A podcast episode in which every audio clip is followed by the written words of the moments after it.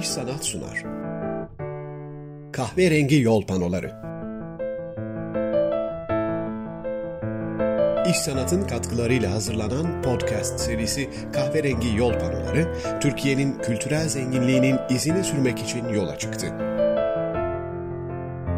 Öğren yerlerinden müzelere, anıt yapılardan sanat eserlerine kahverengi yol panolarıyla işaretlenen değerlerimizle ilgili yapacağımız yayınlarda bilim ve kültür dünyasından isimlerle söyleşiyoruz. Ben Emrah Kolukısa ve bugünkü konuğumuz Çatalhöyük Kazıları Başkanı Doçent Doktor Ali Umut Türkcan. Kahverengi Yol Panoları başlıyor.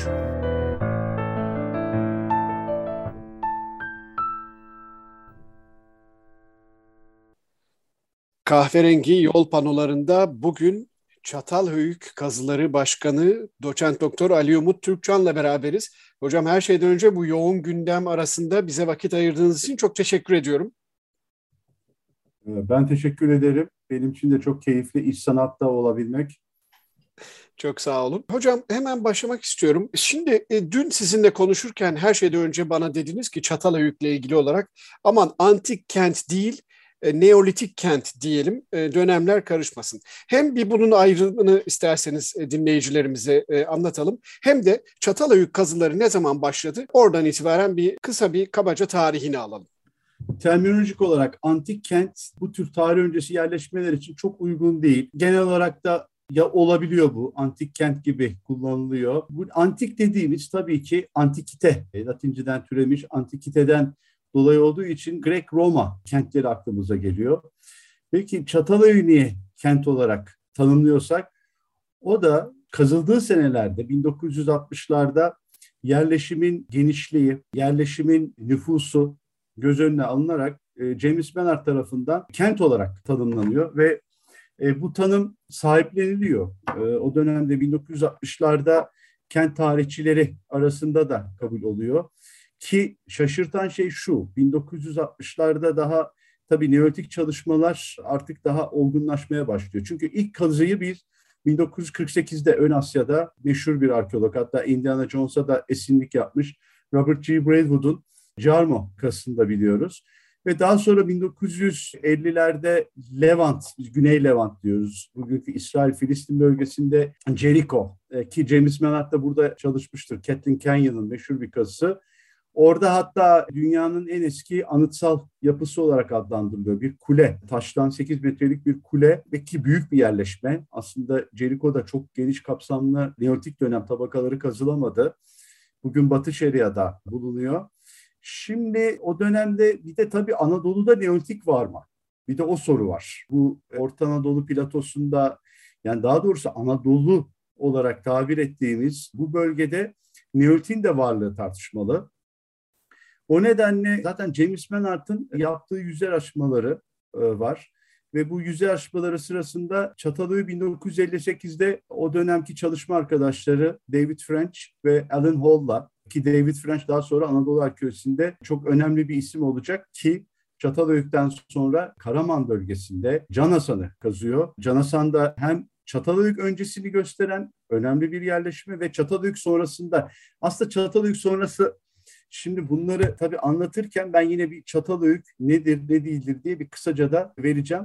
Ama lütfen. Kent olgusundan bahsettiğimiz için bir araştırma tarihçesine geri gittik. 1958'de keşfediliyor. Keşfedildiğinde yaklaşık 450'ye 270 metre uzunluğunda 14 hektarlık bu yerleşmenin tümüyle bir neolitik yerleşim olması zaten onları çok sevindiriyor ve şaşırtıyor tabii ki bir yandan. Ki o zaman James Bernard 1957'de Türkiye'nin ilk neolitik yerleşmesini ortaya çıkartıyor. Bu da Burdur Hacılar'da. Hacılar yerleşmesi bir yerde Türkiye'de, Anadolu platosunda neolitin varlığını bize kanıtlıyor. Ve 7. bin, milattan önce 7. bine giden bir yerleşmenin olduğunu bilim dünyasına göstermiş oluyor. İşte bu sırada yaptığı yüzey araştırmaları diyoruz. Bunlar nedir bu yüzey araştırması? Buradaki, yani bu çıktıkları sahadaki tabii ki belli başlı höyükler, mezarlar. Bunlar her zaman kendini bu şekilde göstermiyor ama buradaki bütün kültür mirasıyla ilgili öğren yerlerinin tespit edilmesiyle ilgili bir araştırma. İşte 1958'de keşfediliyor. Daha sonra Hacılar'daki çalışmasını bitirerek İngiliz Arkeoloji Enstitüsü 1948'de kurulmuştur. Seton Lloyd'la başlayan, ki Seton Lloyd da hemen Beyce Sultan, bugün Anadolu'nun önemli Tunç Çağı merkezlerinden Beyce Sultan'ı kazıyor ki James Mannard da onunla beraber. İkinci bir kazı olarak da hemen 1961'de Ankara'dan alınan izinlerle Çatalhöyük kazısı başlıyor ve 1965'e kadar sürüyor. 61-64 arasındaki 3 kazı sezonunda kazı başkanı James Mannard, ama daha sonra bir takım sorunlar çıkıyor James Mannard'ın sundukları kazıyla ilgili ve bu sorunlar büyümeye başlayınca İngiliz Arkeoloji Kazı Başkanı olarak Oliver Gurney, bir Hititologdur, Oliver Gurney kazı başkanı olarak atıyor ama James Mannard da bir yandan çalışıyor. Ama 1965 yılında maalesef James Mannard'ın izni iptal ediliyor ve kazılarda sona eriyor. Hatta kendisi Türkiye girişi yasaklanıyor. Bu nedenle yıllarca Çatalhöyük 93 yılına kadar açıkçası boşta kalıyor diyeyim. Ve ben geldiğimde 93 yılında bir göçük şeklindeydi. Yani kazılan alanların bir kısmı göçük şeklindeydi. 93 yılında ben o zaman tabii 2. sınıf öğrencisiydim Bilkent Üniversitesi'nde. Büyük bir şans olarak hocamız İknur Özgen gitmemizi istemişti. Biz de 93'te Cambridge Üniversitesi ve İngiliz Arkeoloji Enstitüsü adına başlayan projede ilk günden itibaren sahaya çıkma şansına kavuştuk. Ve ben de o zaman tabii Çumra'da, ilçede kalınıyordu. Ian Hutter'la tanışma fırsatına erdim. Ian Hutter zaten Çatalhöyük'ten önce de dünya arkeolojisinde bilinen bir isimdi. Özellikle kuramsal çalışmalarla, hatta postmodern, yani 1970'lerden sonra yükselen postmodern teorilerin arkeolojideki kuramsal uygulamalar ve çalışmaların içine sokmuş önemli bir okul olarak zaten gelmişti. Oradan zaten duymuştuk. Yani onun da Anadolu'daki belki ilk tecrübesiydi, büyük bir tecrübeydi. 93 yılında, hatta bir yandan da onu da anmam gerekiyor. Tabii ki Körfez Savaşı'ndan sonra Bağdat Arkeoloji Enstitüsü'nün çalışmaları sona ermişti, İngiliz Arkeoloji Enstitüsü. Şimdi şöyle, seyircilerimize şöyle anlatayım. Bu tür büyük batılı devletlerin ki zaten onlar da genelde arkeolojide söz sahibi olmuştur. Bunlar İngiltere, Almanya, Fransa başta olmak üzere Hollanda, bunların Ön Asya'da büyük başkentlerde hepsinin bir enstitüsü var. Yani Kahire'den Amman'a kadar, Ankara'ya kadar, Atina'ya kadar baktığınızda bu enstitüler bu tür çalışmaları koordinasyonlarına yürütürler. Ankara İngiliz Arkeoloji Enstitüsü de Çatalhöyük'teki tabii ki ilgisini bırakmıyor. Bu nedenle Ian Hutter'la çalışmaları yeniden başlamasını istediği için Ian Hutter da geliyor. Biz geldiğimizde ben hatırlıyorum 25 sene süreceği söylenmişti proje. O zaman herhalde heyhat dedim, 25 sene sonra ben nerede olurum? Yaşar mıyız? Projeyi görür müyüz? Çünkü 25 sene... Ben daha 25'ini doldurmadan benim için ömrüm, yani o dönemki hayat koşullarında tabii ki çok uzun bir erimdi. O nedenle 25 senenin sonunu gördüm. Hatta son gününe, kazının son gününe de açıkçası nezaret ettim. Ne güzel. Şimdi tabii ben nezaret ettim diyorum çünkü ben Çatalhöyük'teki olgunlaşma dönemini bitirdikten sonra 2010 yılına kadar çalıştım Çatalhöyük'te. Kendim Eskişehir'de zaten çalışmalarımı başlatmıştım. 2006 yılından 2017 yılına kadar kendimde İnönü'de yüzey araştırmalarıyla başladı. Daha sonrasında 7 sene Kanlıtaş Höyük adını verdiğimiz M.Ö. 6. bine ait 8.000 senelik bir yerleşmenin kazısını bitirdim. Ve sonrasında 25. senesinde kazının zaten bitiminde yeni bir aday da olacağını biliyorduk ama o dönemde içeriden hem kazı tecrübesi öne sahip hem Çatalhöyük'te çalışmış olarak Türk araştırmacılar içinde gelen teklifi değerlendirip ben de Çatalhöyük kazı başkanı oldum. İlk gününden başlayarak. Hayat böyle bir şey. Genç arkadaşlarımıza da buradan çalışmanın ödülünün her zaman tutkunun, yani ben her zaman tutkumun peşinde oldum açıkçası. Çatalhöyük'te tutkumu çok ateşledi. Çünkü ben ondan önce başka kazılara da gitmiştim. Ama Çatalhöyük açıkçası birçok insanı olduğu gibi beni de çok etkilemişti. Çünkü geldiğimde aslında görülecek bir şey yoktu. Ama ilginç olan şey şuydu. Çatalhöyük o dönemde bile Blue Guide vardır. Aslında rehberlerin ya da turizm dünyasının en önemli rehberi buydu. Tabii. Şunu söylerdi. Türkiye'de gittiğinizde arkeolojiyle veya antik dönemle görebileceğiniz en önemli iki yerleşme vardır. Birincisi Troya, ikincisi Çatalhöyük. Bu nedenle özellikle batılı turistlerin her şeye rağmen otobüslerle gelip Çatalhöyük'e çıkıp bu yeri görmek istedikleri de zaten hep dikkatimi çekmişti. Kazılar 93 yılında başladı. Tabii yeni uygulamalarla Bağdat Arkeoloji Enstitüsü demiştim bu arada. Bağdat Arkeoloji Enstitüsü Müdürü Roger Matthews da ikinci başkandı. Çok tecrübeliydi, sahada tecrübeliydi. Daha sonra zaten kendisi İngiliz Arkeoloji Enstitüsü'nün başkanı oldu. Onun tecrübesiyle sahada başladık. Yüzey araştırması olarak ilk önce höyüğün geçmiş dönemlerdeki çalışma alanlarının tespitleri, ölçümleri gibi ön çalışmalar yapıldı. Ve 95 yılında da resmi olarak kazımıza başladık.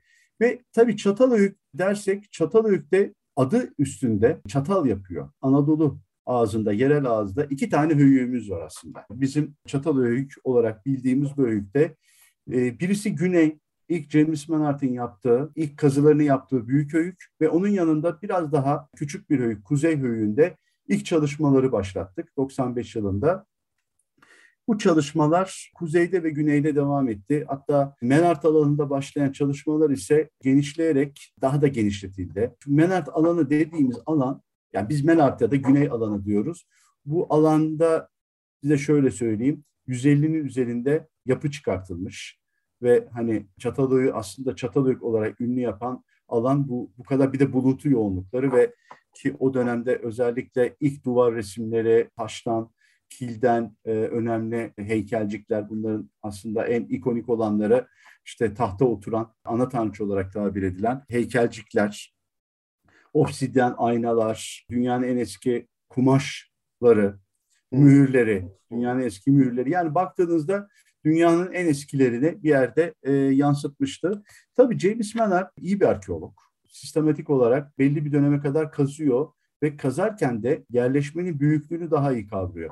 Özellikle kazılan alandaki yoğunluğu göz önüne alarak ve şöyle söyleyeyim ben size, Menard yaklaşık tahminimizce %4 kadarını kazıyor. O kadar evet, geniş bir alan. Ben de öyle okudum hocam, lafınızı kestim, özür dilerim. Yani %4, %5 bu aslında Çatalhöyük bölgesinin de ne kadar aslında büyük bir Neolitik kente sahip olduğunu gösteriyor bize, değil mi?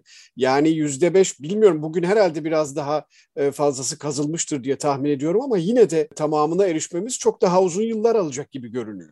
Valla bizim yaptığımız kaba metrik hesaplarda %6 kadar çıkıyor yaklaşık, kaba bir hesap. Bunun %10 olduğunu düşünseniz yine nereden bakarsınız 30 sene sonra hala yerleşmenin %90'ının kazılmadan durduğunu söyleyebiliriz ki yerleşme olasılıkla bazı yerlerde gördüğümüz alanın dışına taşıyor. Şöyle söyleyeyim, bugün höyük ova seviyesinden 17 metre ama ova seviyesinin altında bir 3 metre tespit edilen aşağıya kadar iniyor. Yani 21 metrelik bir höyük bakıldığında, kazılan alanın ve kazılmayan alanlarında hepsi hesaplandığında, nüfus hesaplanıyor. Demografik olarak yerleşmenin en geniş aşamasında 5 ile 8 bin kişi arasında. Ki Hadır döneminde de bu hesabın yaklaşık olarak doğru olduğunu onlar da iade ediyorlar. Şimdi bu sayılar çok büyük. O dönemlerde genelde yerleşmelere bakıldığında tahminimiz 300, 500 belki 1000'i bulmayacak. Buna yakın yerleşmeler Suriye'de diyelim Abu Hureyra, Amman'da Ayn Gazal gibi büyük. Bunlar hatta mega yerleşmeler olarak, Neolitik dönemde mega yerleşmeler olarak adlandırılıyor. Bu tür büyük merkezler var. Ama Çatalhöyük özellikle kendi coğrafyası içinde ve ben bu tartışmanın içinde sadece büyüklük meselesi değil, zanaatkarlık anlamında ham madde, korkunç bir ham madde akışı olduğunu bir kere vurgulamamız gerekiyor. Zanaatkarlık en üst seviyede. Çünkü Çatalhöyük'teki gördüğünüz el işi örneklerini açıkçası batıya doğru taşıyamazsınız. Yok. Yani bu eser yoğunluğu yok. Diyelim oraya yaklaşık 150 kilometre uzaklıktaki Hasan Dağı, Kapadokya'dan gelen obsidyen akışı bir kere çok dikkat çekiyor. Obsidian o dönemin uça şey gibi düşünün, çeliği gibi düşünün. Amorf bir dokusu var. İşlendiğinde çok keskin bıçaklar verebiliyor. Sadece bu obsidian değil, Kızıldeniz'e kadar giden Toroslar, Kızıldeniz'de aşan, hatta Anadolu'nun çeşitli yerlerinden birçok kayacın geldiğini. Bunların mermer değil, bunlar Konya Ovası'nda yok.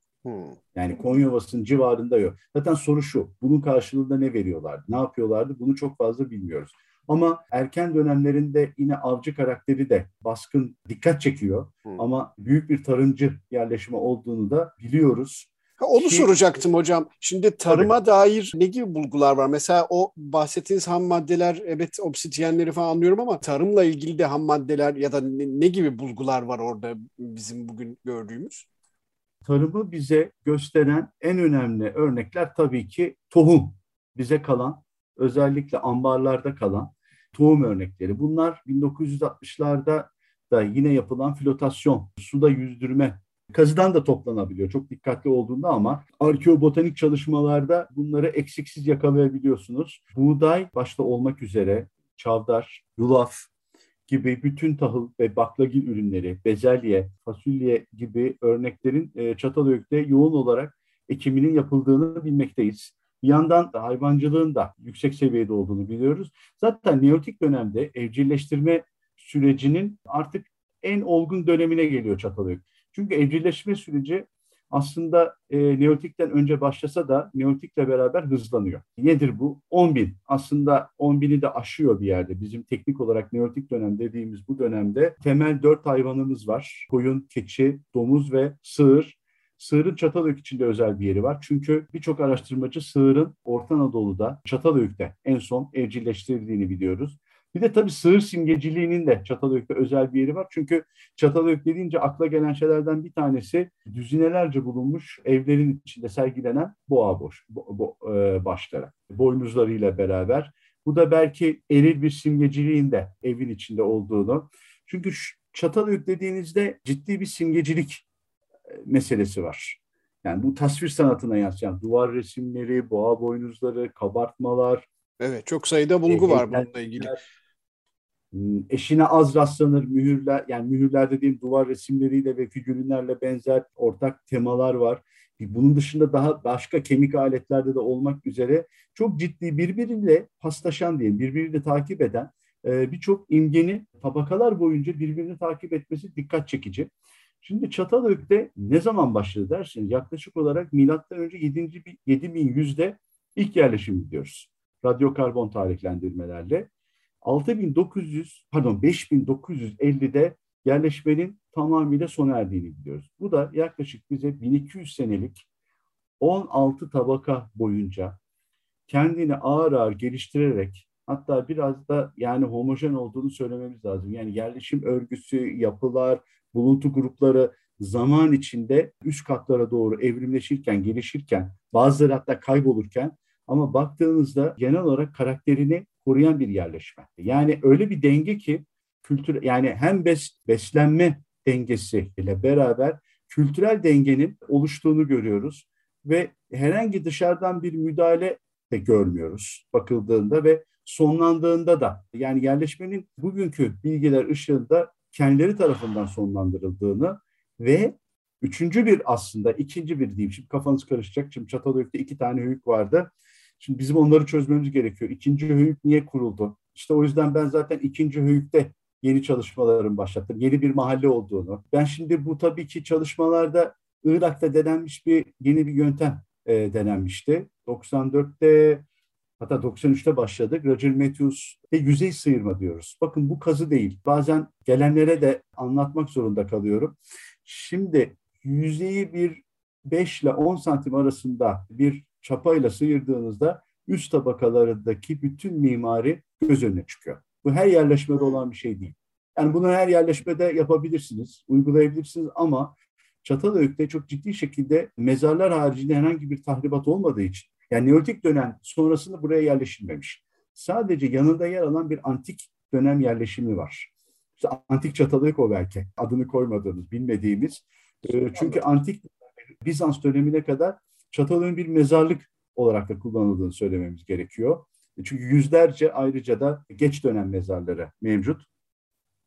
İşte o nedenle kuzeyde başlayan çalışmaların zaman içindeydim. Yüzey sıyırmada bir mahalle, yaklaşık bir mahalleyi görmüştük daha kazmaya başlamadan önce. Ve orada da bir geçit ve sokak kendini gösteriyordu. Ama bir önceki projede bu pek açıklığa kavuşturulmadı. Yani o alan pek kazılmadı. Teşhir alanı yapıldı. Çatalhöyük projesinin bana göre en önemli başarılarından bir tanesiydi. Yani Hadır dönemini anlatıyorum. Özellikle teşhir alanlarının, yani kazılan alanların, kerpiç gibi zor bir malzemenin, 9000 senelik yapıların kuzeyde ve güneyde yapılan korugan, büyük korugan, yani teşhir alanlarıyla sergilenmesi dünyadaki erken örneklerden bir tanesiydi. 2000'lerin başında başladı bu. Ve dünya kültür mirasına tabii ki girmesinde de önemli bir pay sahibi olduğunu düşünüyorum. Ki dünya kültür mirası çalışmaları da 2003'te başlamıştı. Ben kendim de o çalışmaların içine girmiştim. 2002'deki Temper projesi vardı, bir Euromed projesiydi. Ve bu projeyle beraber UNESCO'ya başvurunun altlığı başlamıştı. Ve 2012 yılında da höyüğümüz dünya kültür mirası alanı olarak tescil edildi. Hatta daha sonrasında da 2018'de de Göbekli Tepe'yi biliyoruz. Ve en son olarak da bir yine tarih öncesi bir yerleşim olarak da tanımlarsak Aslantepe geçen sene Ekim'de UNESCO tarafından onaylandı. Türkiye hızlıca bu önemli anahtar yerleşmeleri dünya kültür mirasına sokmaya başladı. Evet, bu çalışmalar önemliydi. Biz kuzeye dönersek, kuzeyde ben açıkçası gençliğimde onun planlarını çizmiştim. O da biraz herhalde bizim tutkumuz kaldı. Orada o sokak ve diğer mahallenin izlerini açmak istedim. O yüzden orada bir 200 metrekarelik bir alanda biz de sıyırarak, eski alanı sıyırarak kazıya başladık ve bu kazıda da yeni yapılar çıktı. Hatta bu yapılardan bazıları şansımız var ki özel bir yapı gibi gözüküyor. Duvar resimlerinin izleri, özel gömüler, büyük de bir yapı, yaklaşık 40 metrekareyi aşan bir yapı ve çok sağlam. 3 evre. Yani bazı yapılara baktığınızda yapıların devamlı şekilde yenilendiğini görüyoruz Çatalhöyük'te. Ömürleri bakıldığında bazılarının 100 seneye kadar gittiğini görüyoruz. Çok önemli merkezde bu takım yapılar var. Bu nedir? Yaklaşık 3 nesil bize anlatıyor. Çünkü bizde nesil bakıldığında yaklaşık 30-35 yaş arasında bir averaj var ömürde. O yüzden yani ortalama bir ömrü ise 50 seneyi aşıyor. O yüzden ortalama bir Çatalhöyük evini 2 nesilin kullandığını görüyoruz. Ama bunu aşan örnekler de var. Nedir? Diyelim şöyle, bu son çalışmalar, genetik çalışmalar, ODTÜ ile Hacettepe'nin kurduğu genetik laboratuvarlar vardı. Burada Çatalhöyük'teki iskeletlerde yapılan çalışmalarda sosyal bağların kan bağından daha da öne çıktığını gösteriyor Çatalhöyük'te. Çünkü zaten bunun bir takım arkeolojik izlerini biz zaten tartışıyorduk o dönemde. Nedir? Bir bina 5 vardı. O bina 5'te ömrü yaklaşık 50 senenin üzerinde, o bina 5'te 70'e yakın mezar çıktı. Şimdi bir evin, bir hane halkının ömrünü geçiyor bunlar. 70 kişinin yaşaması mümkün değil. Yani demek ki bazı evlerin o mahalledeki ya da belki mahalle dışındaki hane halkları tarafından da kullanıldığını gösteriyor. Yani bir takım böyle soy evleri var. Şimdi Meral o dönem kazarken şunu da ortaya sürüyor. Yaklaşık 50'ye yakın yapının çok tabii ki süslü ve donanımlı olması, mezarlarının daha da dikkat çekmesinden dolayı bunlara İngilizce shrine, tapınım alana. Yani Türkçe'yi tamamıyla birebir çevirmekte zaman zaman zorlanıyoruz. Doğru. Tapınak gibi de bazen çevriliyor ama tamamıyla bir tapınak olarak söylemek zor. Ama dikkat çekici, hatta bazı yapılarında büyük olduğunu görebiliyoruz. Ama Çatalhöyük'te, ki aslında birçok neolitik yerleşmede bakıldığında yaşam alanıyla ritüel alanın birbiri içine girdiğini görüyoruz. Yani çünkü evde ocaklar da var, depolama alanları da var. Bir yandan bakıyorsun duvar resimleri, boğa başlarında olduğunu görebiliyorsunuz. Yani bu ayrım her zaman net değil. Yani şimdi Göbektepe'dekilere tapınak olarak adlandırabiliriz. Çünkü büyük anıtsal halleri, doğru, ve içlerinde herhangi bir ev içi faaliyetini, hane halkının izini göstermediği için bu tartışmanın içine girebilir. Ama Çatalhöyük'te tamamıyla bir hane halkının sosyal hayatının içinde yaşamını ritüel faaliyetlere de ayırdığını gösteren örnekler var. O anlamda önemliydi. Evet. Daha sonrasındaki yapılan çalışmalarda yani Hadır dönemi çalışmalarında bunlar tarih evleri olarak adlandırıldı. History houses diye. Yani ben bunları daha çok bellek evi, Türkçe çevirdiğimizde bellek evleri. Çünkü bu yapıların gerçekten özel olarak donandığını, mezarlarıyla ve uzun erimle, çok uzun süre kullanılmış ve devamlı bakım görmüş bu yapıların o mahallelerde veya belli aile grupları tarafından devamlı şekilde kullanılmaları dikkat çekiyor. Hocam, affedersiniz, evlerin içinde de mezar olduğuna dair kimi bulgular var değil mi? Yani ölüleri kendi evlerinin içine mi gömüyorlardı? Tabii. Aslında Çatalhöyük'ü bir yerleşme kadar dev bir mezarlık olarak adlandırmamız lazım. Bunu vurgulamak istiyorum. Çünkü şu ana kadar Hadır Projesi'nde 816 tane Neolitik dönem mezarı çıktı. Biz iki alanda, bu arada Polonya'da meslektaşlarımızın kazdığı bir alan var. O da çok önemli. Çünkü höyüğün terk edildiği aşamadaki, en son tabakadaki büyük bir yapı en sonda ortaya çıktı. Hatta bizim bildiğimiz Çatalhöyük yapılarından farklı bir yapı. O yapının hücreleri içinde de yaklaşık 15 mezar çıktı. Hatta toplu mezarlar, çoklu mezar diyeyim ben size. Hani toplu olması aynı anda mı gömülmüş? Onlar daha şu andaki antropolog arkadaşlarımızın çalışma aşamasında, ama dikkat çekiciydi. Biz de bu sene yaklaşık 20 tane mezar tespit ettik. Bazılarını açmadık. En azından 20 birey olabileceğini gördük. Bakarsanız 1000'e yakın zamanda herhalde açılan mekanlarla beraber çok büyük bir nüfusun yaşadığını görebiliyorsunuz. Ve tabii ölülerin Neandertal dediğimiz o türden beri Hocker, ya tabii ki biz bazen böyle hoca gibi anlatıyorum, kusura bakmayın. Olsun. Karnı içeri çekik, yani fetüs pozisyonunda bir reenkarnasyon meselesinden düşündüğümüz, bunları anne karnında olduğu gibi yatırıldığını görüyoruz, ama bunların dışında sıra dışı örnekler de var. Hatta benim bildiğim, hatırladığım daha doğrusu 20'den fazla kafatası ayrı olarak gömülüyor. Bu birincil gömüler diyoruz, normal gömülerin yanına. Hatta en ünlüsü, ki Anadolu'da tek örnek, hatta Ön Asya'da tek örnek. Niye? Bağlamında çok özel bir örnek. Bir kadın mezarında kucağına bir erkek kafatasının etlendirilerek, nasıl? Yani etlendirilme demeyelim de bunun alçıyla sıvanarak yeniden yüzü rekonstrüksiyon yapılıyor ve boyanıyor. Kırmızıya, aşı boyasına boyanarak kadının kucağında gömülmüş. Çok enteresan. Bunun ilişki tabii. Bunu o hikayeyi size bırakıyor. Bazen seyirciye alan bırakmamız gerekiyor. Biz de diyoruz ki hani ya hocam niye? Ya valla orasında siz, yani her şeyi bizim söylememiz mümkün değil. Çok doğru. Özel bir hikaye bildik ki. Bir de bunun dışında tabii ki kafa tasları ayrı gömülüyor. Hatta vücut parçalarında ayrı gömüldüğünü görüyoruz. Yani bunlar dışarıda mı ölmüş? Şiddet unsurları da son yıllardaki projedeki şiddet unsurları da dikkatimizi çekiyordu. Yani çok da barışçıl bir toplum, eşitlikçi, barışçıl bir toplum gibi gözükse de aslında ayrıntılara bakıldığında 1000 seneyi aşan bir topluluğu devamlı şekilde hep de çatışmadan, ya zaten mutlaka çatışmadan kaçınmaları mümkün, ama bu kadar büyük bir nüfusun ve bu kadar büyük bir yerleşikte, yani binleri bulan, binlerce insanın yaşadığı bir yerde çatışmanın nasıl önlendiğini tabii ki biz çok fazla bilemiyoruz. Çünkü sosyal karmaşıklıklar getirecektir. İş bölümleri nasıl, burada büyük soy grupları nasıl yapıyordu gibi tartışmalar var. İlhan Hadır buranın tamamıyla mutlak bir eşitlikçi toplum olduğunu çok vurguladı. Hatta Melart özellikle kadın heykelcikleri ve kadın tasvirlerinin bu kadar yoğun çıkması. Aslında Ön Asya'da bu kadar kadın tasvirlerinin ilk defa erken dönemde bu kadar yoğun çıktığı bir yer bu. Bu da 1960'larda tam zamanın ruhunu yakalar. Kadın hareketlerinin yükseldiği o dönemde doğru. Özellikle anaerkil bir toplum yapısına örnek gösterilebilecek bir yerleşme olarak düşünüldü.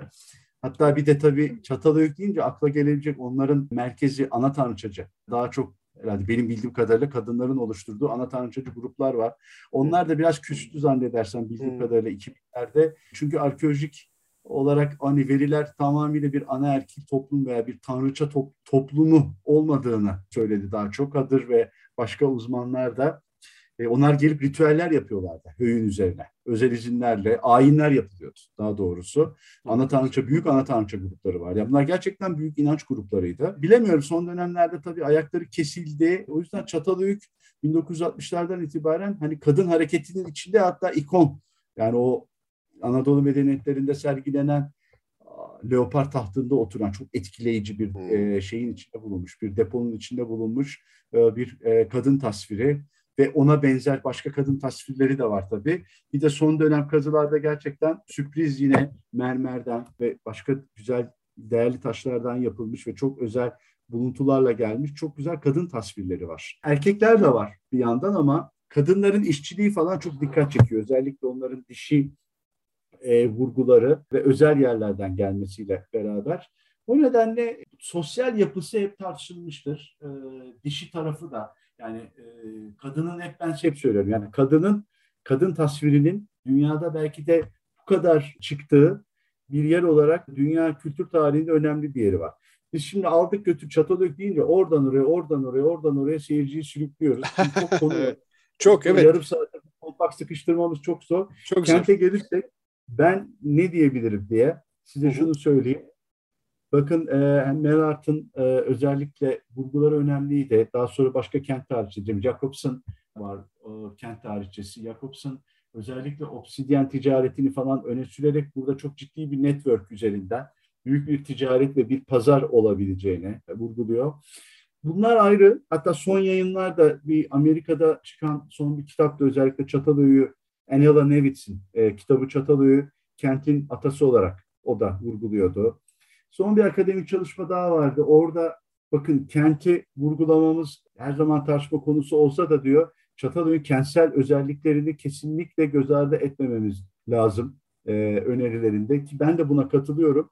Çünkü burası sadece yerleşmenin büyüklüğü veya nüfusundan değil, özellikle ham madde akışı, zanaatkarlık, hatta sosyal bağların da son dönemde özellikle sosyal bağların öne çıkması gibi. Çünkü kente doğru gitmeye başladıkça o büyük aile grupları, o büyük mahalleler falan bunların hepsi ciddi anlamda artık bir köy kavramından uzaklaştıklarını ve olasılıkla bir metropol gibi, döneminin bir metropolü gibi işlevi olduğunu düşünmekteyim. Bu nedenle ben Çatalhöyük'ün bir kent ya da bir öncü kent, dünyanın ilk öncü kenti olarak yeniden tartışılması gerektiğini düşünüyorum.